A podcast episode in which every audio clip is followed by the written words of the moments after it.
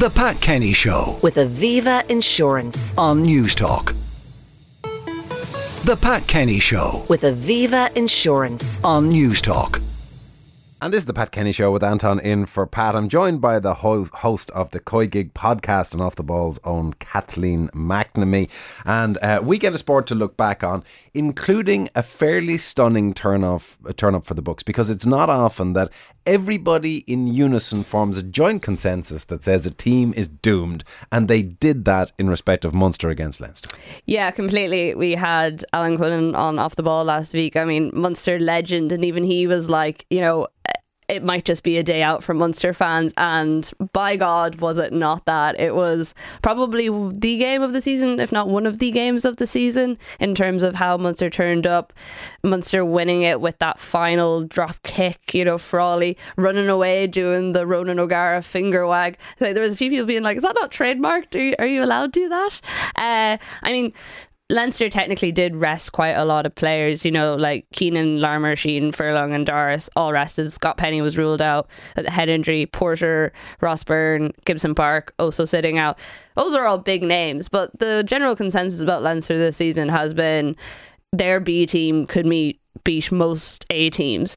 And I don't think there's any reason to say why the team that Leo Cullen put out shouldn't have beaten this Munster team. I mean, Well, they shouldn't have beaten the Munster team that we have seen up until this weekend, but it seems to have been a very different Munster that showed up. Yeah, I don't. I don't know. Was it like the mentality? Because even them, they were missing major players as well. Like they were missing RG Snyman, Fekitoa, M- Conor Murray, Calvin Nash. All weren't playing for them. So they just seem to have gone into this game with a do or die attitude and just said, "Look, we have absolutely nothing to lose. If we get hammered, no one is going to bat an eyelid. So we have nothing to lose. We're going to throw everything at Leinster." And they really did. And now they set up a battle against Stormers next or on the 27th, which will be interesting because they beat Stormers in South Africa recently. So This, of course, because um, Connacht went down to Stormers at the weekend. yeah, 43-25, which I that's a harsh scoreline I think for Connacht. They were relatively in it and like keeping in touch with Stormers who were definitely the better team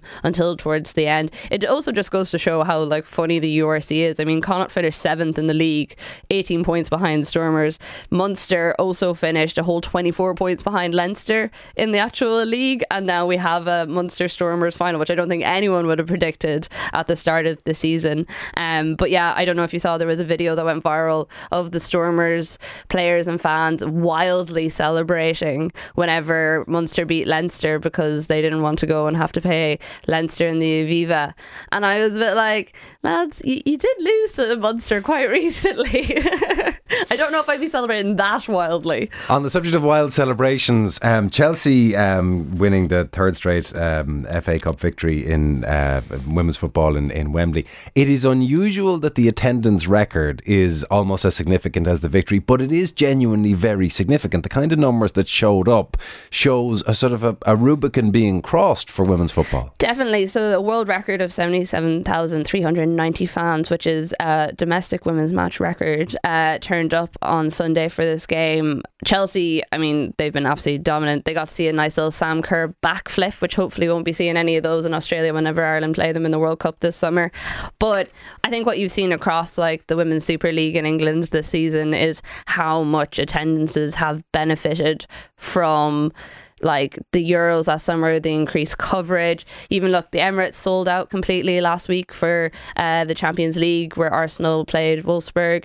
They've now committed to doing more games at the Emirates next season. I think there'll be five or six games plus Champions League games there. But this matters because at the heart of it, there is there is a commerciality, hard nosed nature to sport, and if there aren't bums on seats, if there aren't merchandise being sold, it's very hard to keep the support. going. Exactly. And I think what's interesting about these numbers is that there's been a switch in the mentality of people. Before they'd be like, oh, we'll give away free tickets, we'll sell them for like a fiver, we'll make it cheap so people come. Make tickets cheap. People don't actually come because they'll pick one up for a fiver and then they'll just be like, ah, it's only a fiver, it doesn't matter.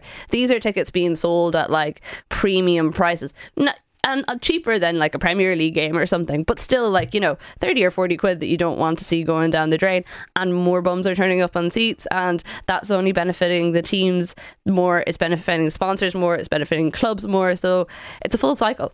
and long may it continue. Uh, Kathleen, before I let you go, we should mention very briefly an absolute pasting for Louth at the hands of Dublin. Yes, they are absolutely hammered, five twenty one to fifteen points. Uh, I mean, all the Ulster was the only provincial final that showed any sort of competition, and I think a lot of people. Des Farrell said after the Leinster game he doesn't really know how much longer this can go on because it's not entertaining for anyone to watch whatsoever.